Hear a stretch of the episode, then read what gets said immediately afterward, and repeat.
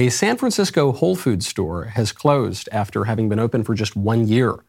The store closed because of high crime and dangerous conditions for employees. Junkies are reportedly regularly loitering and shooting up around the store. It is not a pleasant shopping experience. So, why are the bums and the criminals loitering around the store? Why is crime so high? It's because San Francisco's elected officials have stopped enforcing the law.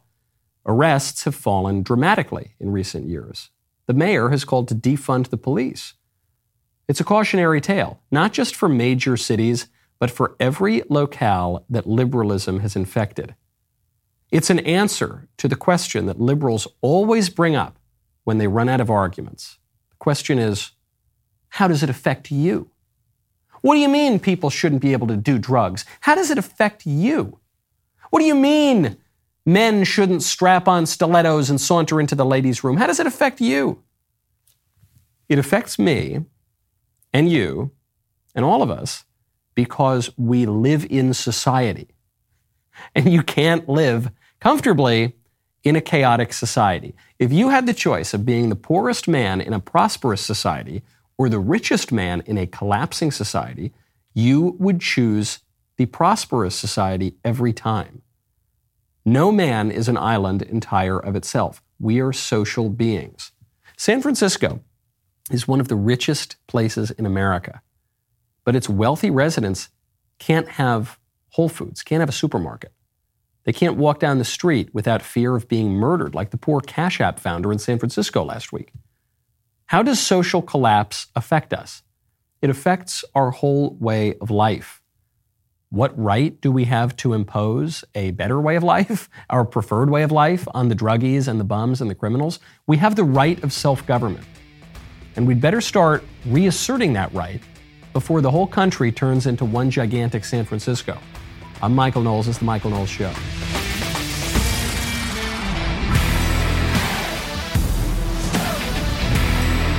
Welcome back to the show. This episode is brought to you by one of my absolute favorite companies on earth, Good Ranchers. Free bacon, great meat, a secure price, and an extra 20 bucks off with my code Knowles. Head to goodranchers.com, use my code Knowles for $20 off your order. We've got some real updates coming into the latest attacks on democracy, our sacred democracy. here in my state of Tennessee. We uh, the, the Tennessee Three, who led a riot at the Capitol, but this was a good riot. It's a, it was a good riot at the Capitol in Tennessee. It was a bad riot in Washington D.C. We'll get into that, but there's there's some some new footage of one of these Tennessee Three that has appeared that is. It makes you weep for our democracy. We'll, we'll get to that in just a little bit. First, though, first though, Speaking of violence, Karine Jean Pierre over at the White House is pushing a new assault weapons ban. The libs are trying to take your AR 15s, one of the most popular guns in America. They're trying to take those guns, and they are not merely fear mongering over the guns, they are now outright lying about them. We need Congress to act. And if you think about uh, assault uh, assault weapons ban, uh, we know when we saw when the president was involved in 1994 to get that done we saw we saw uh, gun violence go down. And when it sunset 10 years later it went back up. So we know what could work and that's why you continue to hear the president calling on uh, congress to take action. That just isn't true. On this show I, I always try to give the libs the benefit of the doubt. I try to see the point that maybe they're trying to make that's obscured by their ideology. I try to be as charitable in my view as I possibly can be. You know, but what she said just isn't true. There's there's no way for me to complicate this or to find some nuance. She's just wrong. I have to give a hat tip to Dana Loesch for finding that clip, and uh, she debunked it very, very well. A number of conservatives are doing that right now. It isn't true that the DOJ in July of 2004 observed that the assault weapons ban did not do that. The DOJ concluded that it could not credit the ban with any drop in gun violence. JAMA, this is the Journal of the American Medical Association. We've got an article here from 2017 observed that specific laws directed at firearm trafficking, improving child safety, or the banning of military style assault weapons were not associated with changes in firearm homicide rates. I've got another paper here. This is from just January of this year from the Rand Corporation, concludes pretty much the very same thing. It's just not true. The White House is just lying. They have no arguments on their side. And so they're just going to double down on a lie. And it is the definition of madness to do the very same thing over and over again and expect different results. It's just, it's just not true. If they had good arguments, they would make them. They don't, so they lie to you. We should not give this any quarter. Any Republican who votes for the so called assault weapons ban is just a complete tool, a total squish. There's no reasoning with that kind of a Republican because there's no reason in this debate.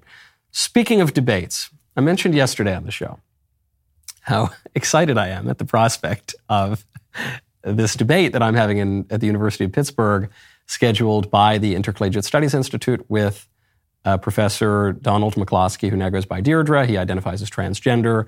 He's a distinguished professor. Uh, we were to debate uh, transgenderism and womanhood and who decides on this. And this has been scheduled for a long time, all sorts of petitions and political calls to shut down the debate. The professor had previously said that he hates me. He specifically called me a fascist and all sorts of mean names, but said that we have to debate. You shouldn't run away from debates. He pulled out of the debate. He pulled out of the debate. It was obviously keeping him up at night. And when you want to sleep well at night, you got to check out Helix Sleep. Right now, go to helixsleep.com slash Knowles. After a long day's work, why are you sacrificing a good night's sleep with a terrible mattress? You got to check out Helix Mattress. Helix is a premium mattress brand that provides tailored mattresses based on your unique sleep preferences.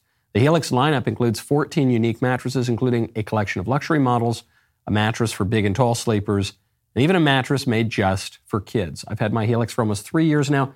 I love it. I adore it. Are you nervous about buying a mattress online? Now you don't have to be. Helix has a sleep quiz that matches your body type and sleep preferences to the perfect mattress for you because why would you buy a mattress made for someone else? Get out of my mattress. I'm a married man. Go to helixsleep.com slash Knowles. Take their two-minute sleep quiz and find the perfect mattress for your body and sleep type.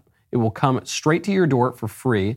Helix has a 10-year warranty and you get to try it out for 100 nights risk-free. They will even pick it up for you if you don't love it. But you're not going to have to worry about that because you will love it. Their financing options and flexible payment plans make it so that a great night's sleep is never far away. Helix is offering 20% off all mattress orders and two free pillows for our listeners. Go right now to helixsleep.com slash Knowles. With Helix, better sleep starts now. I was contacted by the media yesterday, shortly after my show, asking me for comment on Professor McCloskey's pulling out of this debate with me at the University of Pittsburgh. Uh, so then I looked at the articles to see what Professor McCloskey was saying here. And uh, according to this article from the City Paper, quote, since discovering Knowles to be utterly uninterested in finding the truth, and instead, quote, interested in stirring up hatred and violence toward people who do not fit his extremely conservative Catholic beliefs, she, meaning he, D- Donald McCloskey, has dropped out of the event. McCloskey says he, quote, is very willing to debate on the issue, just not with Knowles. Then they say, I made headlines for calling for the eradication of transgenderism, the whole ideology from public life at CPAC. So this is very curious that Professor McCloskey would drop out now because it is true. Both Professor McCloskey and I were invited by ISI to debate before my CPAC speech and before the media lied about what I said and the White House lied about what I said. Uh, but then after the speech, Professor McCloskey reiterated his desire to debate the issue. And he called me all sorts of mean names. He called me a fascist. He called me an anti Jesus Catholic. I, I, he identifies not just as a woman, but as Episcopalian. So he, I guess there was an, an anti Catholic dig. But he said, regardless, we need to debate these ideas, not, not run away from them, not, not uh, hide them or suppress them. Okay. Then we had a pre debate call. So this, this is a call with the organizers and me and Professor McCloskey, and we discussed what we'd like to talk about during the debate. And he started off uh, quite rude and impolite on the call, but by the end, he had sort of warmed up a little bit. And uh, I, I don't know. I, I, guess he just didn't know very much about me. And I think he expected me to be just some bomb throwing, you know, uh, provocateur. And so when I said on the call that no, my objection is just that I don't think that transgender people is a, is a real ontological category. I think there are people who are confused about their sex, but that's not a real distinct category of being. And when I said that uh, my issue here is uh, an epistemological disagreement and an anthropological disagreement, and here's why I think transgenderism is false. And furthermore, here's why I think that the state has a role in, in regulating the basic definitions of these things. Uh, P- Professor McCloskey seemed surprised by that. He uh, started out the phone call by insinuating that I'm poorly educated and don't have any idea what I'm talking about. But, but by the end of the call, he, he didn't really have that posture anymore. And at one, one point, actually, when he was surprised that I said that I do support the state having a role in regulating these things, he said, "Oh, I, I guess you're a consistent conservative." you know, uh, if if I were not a if I were a libertarian or something like that, then he could have caught me in a bit of hypocrisy. But but no, I was just explaining my view. It's the basic conservative view. It's the basic view that everybody held on this issue until about eight years ago. It's the view that even liberal Democrats held until about eight years ago. It's based on an understanding of human nature that dates back at least 2,300 years and uh, based on a, a, traditional epistemology that served our civilization very, very well. And anyway, I, I, I don't mean any of that to uh, try to persuade Professor McCloskey to come into the debate. I just mention that to point out that his excuse as to why he's pulling out is not honest. Professor McCloskey knew my views on this subject. He's known them for well over a month at least. And then we even had a call about it couple of weeks ago. After the call, he reiterated his desire to have the debate. Nothing has changed since then. And so I, I suspect all that's changed is he knows that he can't win the debate. That's not a, not a knock on his intelligence. It's not a knock on his education. Uh, but he's he's just wrong. He's he's defending an indefensible position. And so I think he could have seemed to win the debate if I were just a bomb thrower and I were just a provocateur and calling people all sorts of names the way that he was calling me names. Maybe then he could have appeared like the adult in the room. But because that's not my style and because he, after that phone call, had, had been a little bit more familiar with my style, I think he realized there was just no win for him. And so he contradicted his previous view that we have to debate these things in public and we need to hash these things out in the free marketplace of ideas. And now he's just he's just run away from the debate. I've got a speech today in East Tennessee State University over in Johnson City, and then I've got a speech tomorrow at the University of Wisconsin Superior. So if you're around, head on over there. You can reserve tickets online. We'll, we'll see you out there. Uh, it's not that I have a lack of speaking opportunities over the next few weeks. But I was looking forward to, to this debate and hashing out this issue that everybody seems so focused on. That's unfortunate because I know that some people in this audience had made plans to attend the debate. I, I know that there were obviously going to be a lot of protests and there were always hecklers and all sorts of miscreants, but it's not doesn't come from our side. It's not the conservatives who do that. It's always the people on Professor McCloskey's side of the debate who disrupt these events. So we were prepared for that, and it's unfortunate. So we're, we're looking for a replacement. I intend to, to do some kind of event at Pitt. Uh, we're working on seeing if anyone else will come in, but I think it's very telling. As, as I've said from the beginning of this whole debate prospect, I've said if I'm going to have this debate, I want it to be with a really serious person. I want it to be with the person who can make the strongest argument for transgenderism that there is. I don't want some two bit hustler from YouTube or something. I want a distinguished scholar. And uh, it's very telling that a distinguished professor with multiple degrees from Harvard, three of them, and half a dozen honorary doctorates, and two dozen academic publications, even he does not feel that he can debate the issue of transgenderism. And he, and he, he would rather concede the debate before it begins than lose in front of the C SPAN cameras, because also C SPAN was going to, to air this debate. So, not surprising, and I'm happy to take a win by default.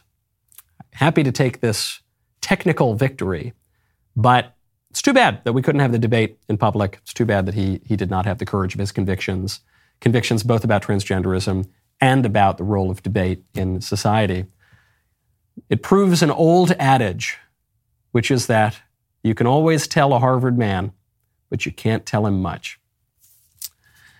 Speaking of gender, sometimes you will hear the libs say that they are not, in fact, transing the kids. Out of one side of the mouth, they say it's very important that we trans the kids. This is gender affirming healthcare. We have to give it to everybody. Even the White House says this. But then out of the other side of your mouth, when, when, when a conservative criticizes this idea, they'll say, no, we're not doing that. This is a right wing conspiracy theory. We're not, we're not transing the kids. And you say, well, you're putting them in gender affirming therapy. Well, yes, that's true. And you're putting them on puberty blockers. So, yes, that's true. You're putting them on cross sex hormones sometimes. Yes, that's true.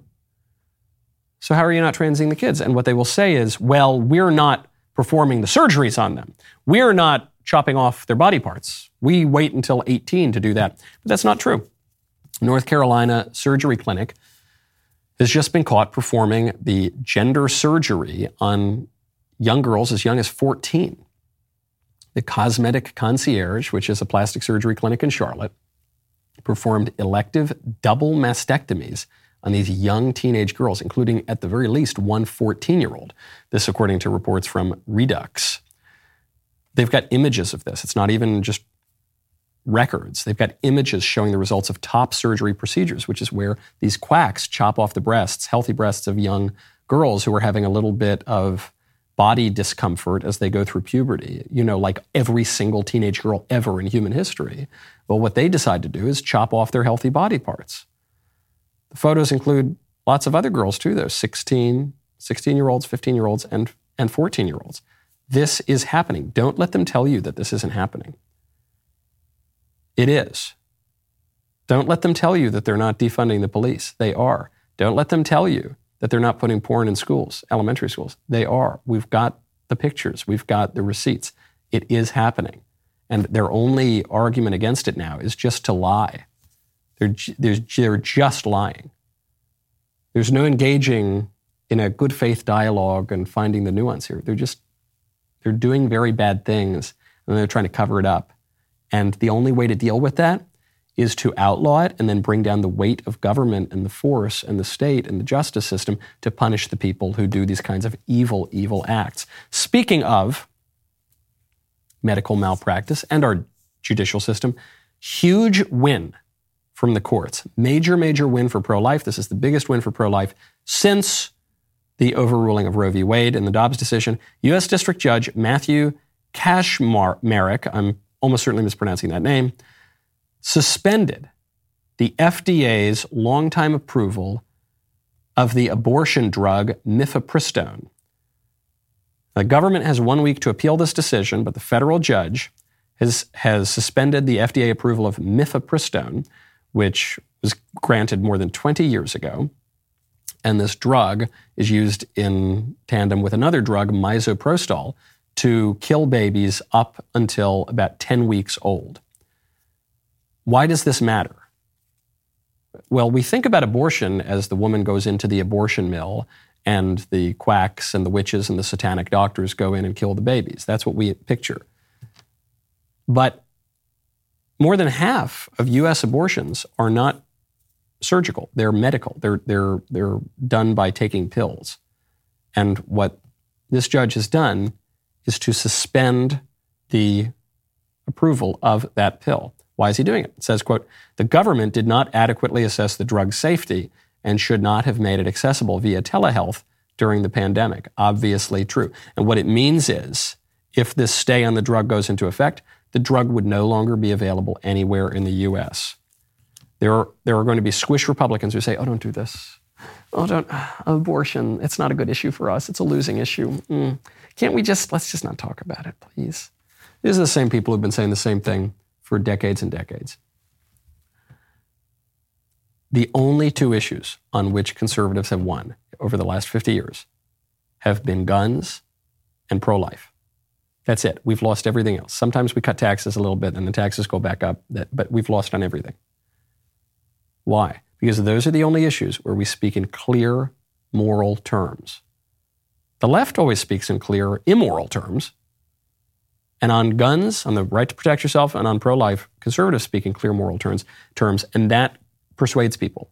And that is where we win. Don't go squishy now. We're talking about more than half the abortions in the United States are performed using drugs like this. Save half those babies. Let's go. This is great. Push forward on this. It will go up to the Supreme Court. I want to hear every conservative in the country embracing this, endorsing this, persuading their fellow citizens that this is a good thing, this is the right thing to do. The judge has done his part. Let's go. All the conservative electeds, all the media heads, all, all these people. I want to hear it. That there has been, according to the liberal media, a muted response from Republicans who don't want this to swing back on them. I don't want a muted response. I don't want squishes. I don't want cowards. Speak up for life. If you're not going to defend life, you're not going to defend anything at all. Now, one way that I feel very vital, get my blood pumping, you know how I do it? With delicious Good Ranchers. Right now, go to goodranchers.com, use promo code Knowles. I love Good Ranchers. It is the greatest meat ever. It is so much higher quality than other stuff you might get, similar kind of companies.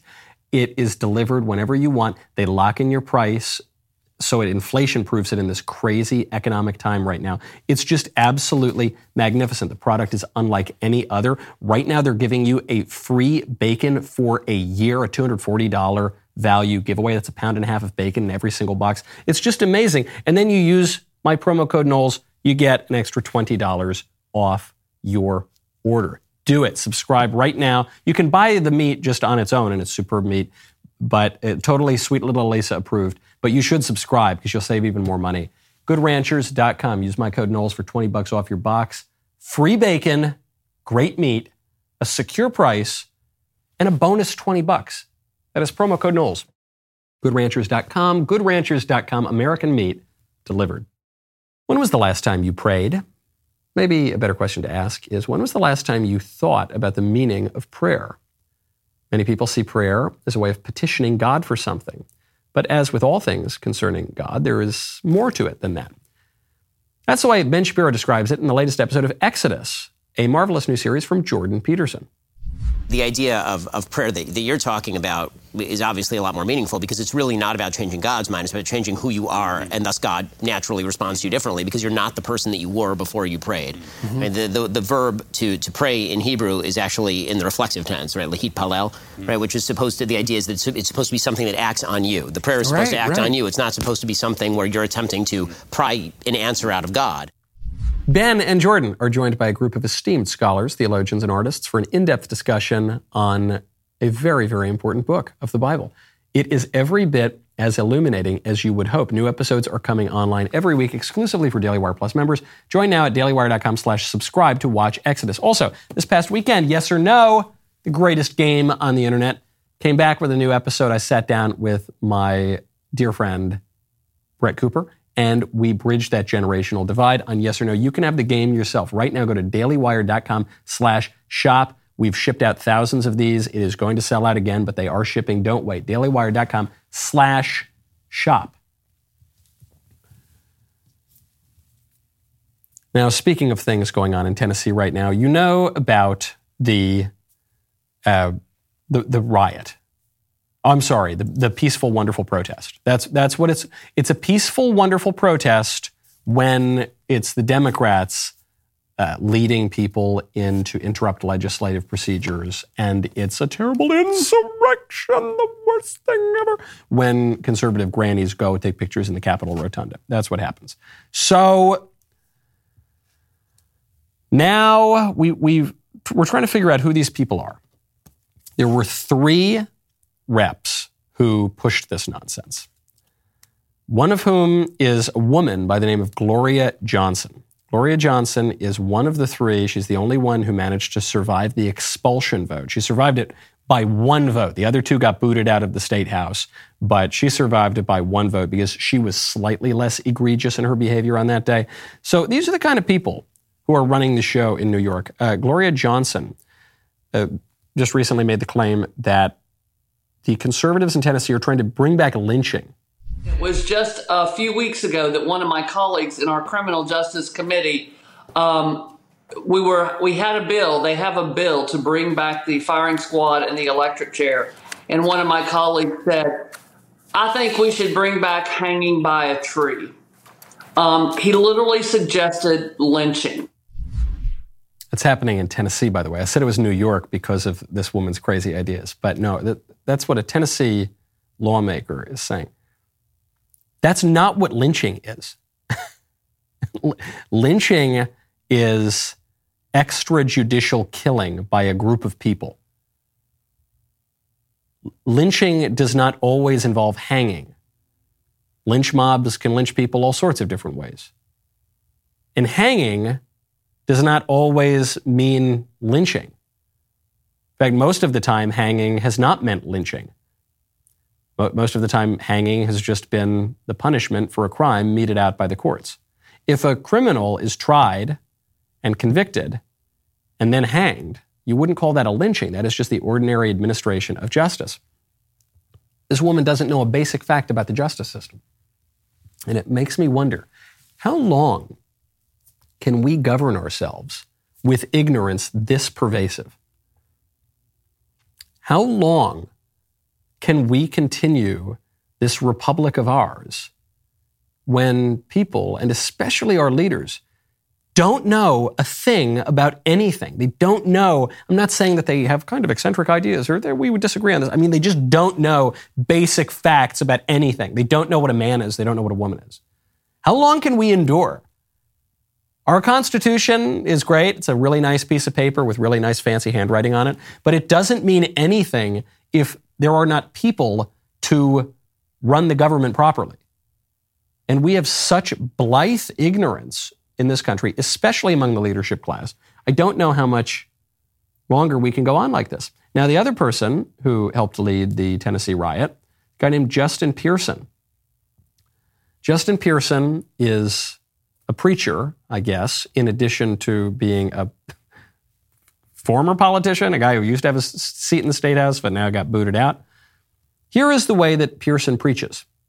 Would you mind going ahead and praying with me now, Mother God, Creator God, loving God, Holy God? Take this, your servant made from dust, and connect it with the raw materials of stardust to speak in this moment, to say something that brings forward the word you placed into my heart. I accept my unworthiness for such a task as bold as this, and I seek your guidance as you use me and speak through me. To the ancestor preachers who made sermons from hymns, moans, and groans, and spirituals from the bondage of slavery slavery, speak now through this your descendant. To the black women locked out, being abused, tormented, raped, eradicated, and yet born a new and distant future in this country, and to a young colored boy named me, I name you now my great grandmother Anna Ruth, my great grandmother Flossie, my great grandmother Eveline, my great grandmother Lavinia. Yeah, he goes on and on and on. Slam poetry is the death of art. It would seem to be the death of religious worship, and it's now also the death of politics. He opens up, he says, Mother God, these people who insist that we honor their pronouns, their preferred pronouns, they won't honor God's preferred pronouns. They never seem to do that. Why does it matter? Why does it matter what this guy's religious views are?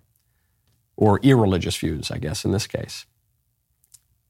Because, as John Adams told us, the Constitution is built for a moral and religious people. And when he's talking about religion, he's talking about Christianity, not mother god ancestor worship or whatever this guy's talking about, but actual Christianity, not the, uh, what, what is this place called? The Memphis Unitarian Universalist Meeting House, but Christianity. John Adams spelled that out. He said, the, the beliefs that animate America are Christian beliefs. The morality that animates America, it's Christian morality. John Jay said this. The founding fathers said this resoundingly. Why is a politician a preacher? It, I'm, I'm not on him because he's a preacher. Of course, government is in the religion business. How and who and what we worship more than anything else forms who we are. If we worship God, we're going to have a godlier, goodlier, better society. If we worship money, we're going to have a materialistic society. If we worship weird sex stuff, we're going to have a lust convulsed society. If we, if we worship ourselves, we're going to have a very selfish society. In that sermon, he goes on, he talks about how important it is to trans everybody. They won't have to worry about folks talking about advocating for people to get access to health care who are transgender children. Won't have to worry about the need to end lynching as capital punishment. Oh, and there it is too. Oh man, I, the first time all I caught was the the need to trans people, and by the way, children. He says. We, listen, we need to. I'm praying to the mother goddess of the spirit of my ancestors, and that is why we need to chop off the healthy genitals of the little children, and that is why we need to pump them full of cross sex hormones and sterilize the children because of my religious views, and that is why we need to stop lynching is capital punishment. Lynching cannot be capital punishment by definition. it's, it, capital punishment is a part of the judicial system. If a person has a fair trial, a real trial, and is convicted by the civil authority, by the judicial system, and is then killed, that cannot be lynching. by definition, these are the people who are running our states. And this is going to be increasingly the case. This is a young man. He's in his mid to late 20s. This is, it's not his fault that he was poorly educated. It's not his fault that he was raised in some bizarro pseudo religious upbringing. It's not, it's not his fault that this was how he was formed. It's not his fault, but it is our problem. Our leaders are just so profoundly ignorant. They have no idea. And when all of our leaders have no idea, our country cannot thrive. The Constitution was built for a moral and religious people. I'll add one little extra to that. It was built for people who knew the most basic facts of reality. when you want to see what's going on in reality, sometimes we engage with fiction. One great new work you ought to check out Nefarious. Listen, you know I'm a tough critic pretty clear when I don't like something. I don't, I don't keep my views usually to myself. There's a new movie opening on April 14th called Nefarious that looks and sounds like another completely forgettable horror film. But here's why it's different it's not a horror film, it's a realistic psychological thriller that becomes a supernatural thriller. It's about a serial killer about to be executed who claims he's a demon. A psychiatrist is called in to see if the man's going crazy or is faking insanity to get off the hook. The psychiatrist is your standard Ivy League guy, doesn't believe in demons and God, anything like that, but he doesn't quite realize what he's up against. This film is surprising and thought provoking, something you definitely need to see. Nefarious opens nationwide starting April 14th. Go to whoisnefarious.com, buy your tickets today. That is whoisnefarious.com for tickets. Head on over there right now. You will enjoy it, especially there's basically nothing good coming out of Hollywood. So head on over to whoisnefarious.com. My favorite comment yesterday is from Scoot. Scoot, who says, I can't wait for this debate. It's going to be a classic. Thanks, Knowles. Uh, bad news for you, Scoot. Sorry, man. I don't. I was looking forward to it too. I thought it would have been an interesting debate, but I, all I can do is accept a debate invitation. But if my debate opponent gets cold feet at the very end. What can I do? Debate's over before it began. I guess I won. I, I, but I still wish we could have had the debate. Say la vie. Say la vie. Now, speaking of our rulers, 2024 is around the corner, and there's a really interesting poll that just came out of Florida. Ron DeSantis has just edged out Donald Trump in Florida. Now, this might be expected because Ron DeSantis is the governor of Florida, so he's active right now, especially in that state. People are very aware of him there. Okay. The reason this matters is because Florida is the one state where you could say that Ron DeSantis and Donald Trump have pretty much the same degree of name recognition. People whose nose is in politics all the time frequently forget that a lot of people don't pay attention to this stuff so frequently. And so Ron DeSantis doesn't have anywhere near the name recognition that Donald Trump has nationwide, but in Florida they do. And head to head in Florida, DeSantis, at least according to this poll from Mason Dixon Polling, is slightly edging out Trump in Florida. Great news for DeSantis. However, I still think Trump has the advantage here. I still think this is Trump's race to lose. Ron DeSantis has done a great job building up his support among Floridians. It's taken him a while to do that, and he's got really tangible results for Florida residents to point to. Is he going to be able to do that nationwide? It's hard to see how. Trump has had such a head start. Trump is going to get so much free publicity from the media. And the fact that the libs hate Trump more than they hate DeSantis is going to help Trump in the primary. Unless they throw this guy in prison and prevent him from campaigning, it's hard to see how DeSantis ultimately pulls it off. But this is good news for him. This is a good start to his campaign. It, it shows that he's at least got a shot to do it. The, the best argument against Trump in 2024 is that the powers that be are just not going to let him win again. And that's not a fair knock on his campaign, and it's not right, and it's not just, but especially if you think that there were shenanigans in the 2020 election. What's to say there's not going to be shenanigans this time? How are you going to prevent that? If you think that there are interests that can strongly influence a campaign and an election, how's Trump going to prevent that this time? S- speaking of the deep state, the FBI cultivated sources in Catholic parishes. The FBI was spying on Catholics simply for going to Mass as part of a counter terrorism campaign.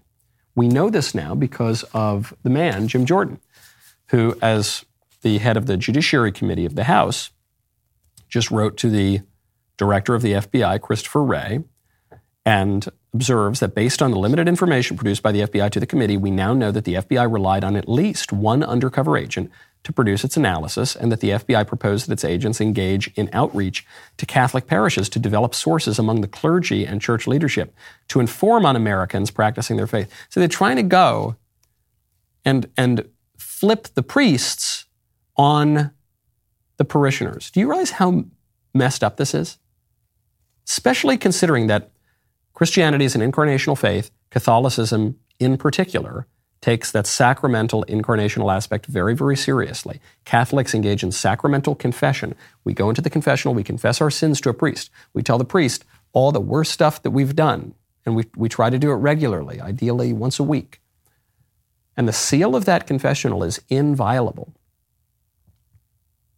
And then the FBI goes in there and tries to get the clergy to rat on the parishioners. Can you imagine how perverse that is, how corrupt that is. Jordan goes on, he says, We've repeatedly sought information from the FBI relating to this document that came out at the end of January entitled Interest of Racially or Ethnically Motivated Violent Rad- Extremists in Radical Traditionalist Catholic Ideology. Almost certainly presents new mitigation opportunities. A classic gobbledygook from, from the government, but it's saying that the, the Catholics are radicals especially the conservative Catholics. They're radicals, and the feds are going to go in and spy on them. Which proves that memo that came out, that wasn't just a one off memo, oopsie daisy. That's how the FBI tried to play it off. They said, oh, whoopsies, that, oh, that memo, that doesn't meet our standards. Oops, don't know how that got in there. Yeah, okay, it's gone. Yeah, it's gone. Nothing to see here. No, we didn't mean that. Hey, what, is that a butterfly? Hey, come on, stop looking here. But no, this was a program. This was a program carried out by the FBI with agents on the case spying on Catholics. That is scary because it raises all sorts of questions about how our democracy really operates. It raises all sorts of questions about the power of the deep state.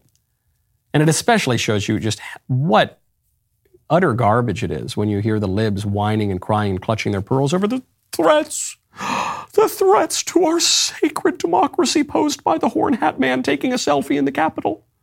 What about the threats to our sacred democracy from the FBI spying on Christians, going in and, and trying to flip priests on their parishioners? What about that? That seems like a bigger threat to our sacred democracy than some Midwestern grannies having taking pictures in the Capitol. It's our democracy. And, and you know, do you know that the conservatives are not even defending our sacred democracy? According to, according to MSNBC's Nicolle Wallace. Nicolle Wallace says, not a single Republican is doing anything to protect democracy. The Republican, the corruption of the party that you and I were a part of is, is also a story that gets short shrifted. We sanitize that too. It's corrupt from the top to the bottom, from east to west. Not one Republican condemned the Tennessee Republican majority for what they did. Not one Republican who thought that bringing democracy to Iraq or Afghanistan would make our country safer, which was, I know it's unpopular now, but that was the position of Mitch McConnell and every elected Republican. Not one of them is interested in doing a single damn thing to protect democracy here in America here in Tennessee. Not one of them. The Republicans who voted to expel the Democrat lawmakers who led what and and a protest that the sort of protest that the Democrats themselves have called an insurrection and a coup d'etat, and these Democrat lawmakers in Tennessee led it. The thing the thing that the Democrats say posed the greatest threat to democracy and almost overthrew our whole constitutional order. These Democrat lawmakers led one of those, a much more serious version of those, in the Tennessee State House. And then when they were expelled, those same liberals come in and they say this is a threat to democracy. It's always a threat. When you don't give the liberals what they want, that's always going to be the threat to democracy even when it is an expression of democracy. When the Republicans in the state house, who are duly elected by their constituents, when they exercise their right to expel members for certain extraordinary misbehavior that the members have engaged in, that is not the undermining of democracy. It can't be by definition. That is by definition an expression of democracy. But what the liberals mean by democracy is liberalism. So if the people go in and they elect a Trump or they elect an Orban or they elect a Giorgia Meloni or they elect any conservative ever, that is always a threat to democracy, according to the liberals. Because they don't like democracy, they only like liberalism. Now, what are we going to do about it? I love that those Republicans expelled those miscreants. What are we going to do about it? Well, we've got an answer. The State Freedom Caucus Network. My colleague Luke Rosiak here just reported on this at Daily Wire. The State Freedom Caucus Network is just what it sounds like. It's the Freedom Caucus that you see in the House of Representatives, but at the state level. It has taken root in 11 states, and the mission of the State Freedom Caucus Network is to make sure that Republicans, when they have political power, use that political power in the states. We have a lot of political power at the state level, and we don't really use it all that well. And you, you see what happens when a, when a Republican governor and a Republican legislature wield political power in the states. Big change can happen, like we've seen in Florida under Ron DeSantis. It's the reason that Ron DeSantis is being talked about as the number two presidential candidate right now on the right. But what about the other states? States such as Wyoming, North Dakota, South Dakota, Idaho, Oklahoma, Arkansas, and Utah. They've got way more Republican control than Florida does. 90% of seats in Wyoming are held by Republicans. Ohio has more Republican control than Florida does. So why aren't they leading? Why are we all looking to Florida? We should be looking to Florida on one issue, and then Wyoming one up one ups them on another issue, and then Ohio one ups Wyoming on another issue. Well, that's what the State Freedom Caucus Network is setting out to do. It's led by Andrew Roth, who is a former executive at the Club for Growth alongside Justin Ouimet, I'm probably mispronouncing that, which is the House Freedom Caucus's former executive director. Great news. Let's do it, baby. This is something I've been calling for for a very long time. Wield that political power, not just at the national glitzy issues, but down at the state level too, down at the local level too. Got to wield it. You got to use it or lose it. Speaking of speaking of political power being wielded and all these sorts of political fights, Alvin Bragg, who is the Manhattan district attorney who is trying to imprison Donald Trump, he is now suing Jim Jordan, the head of the House Judiciary Committee, because Jim Jordan is going to subpoena a prosecutor who formerly worked for Bragg because Jim Jordan thinks that the prosecution by Bragg of Donald Trump is a violation of our constitutional norms and something within the purview of the House Judiciary Committee because the, the House Judiciary Committee, though focused on the federal level, obviously has an interest in what happens to presidents and former presidents. Are you confused by that? Yeah, I'm a little bit confused too. But what it basically boils down to is that you've got a fight between the federal government and the, and the local government. And what's weird about this fight is that the federal government is actually being represented by the conservatives, and the local government in New York is being represented by the liberals. And in this case, Jim Jordan is in the right. We're in uncharted territory. So you're going to hear people making all sorts of legal arguments. All of those arguments are going to be novel legal arguments because we've never been in a position before where a former president and current leader of the opposition is being arrested by the ruling party because we've degraded our country and now we're living in something closer to a banana republic. And it's going to be the Republicans on the side of the feds here, on the side of federal power, because the guy that they've gone after is a former president. But Jordan is right here.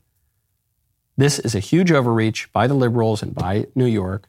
And I hope, I, I am so glad that we've got Jim Jordan in the fight. He is the man for the hour. Keep it up, guys. Okay, the rest of the show continues now. We've got a really important video for Woke Wednesday. This is the Love, Don't Judge, the latest Love, Don't Judge video, in which my producer Ben Davies wants to see how long I cannot judge and how long you cannot judge whatever is in this video. Become a member. Use code Knowles, K-N-O-W-L-E-S at checkout for two months free on all annual plans.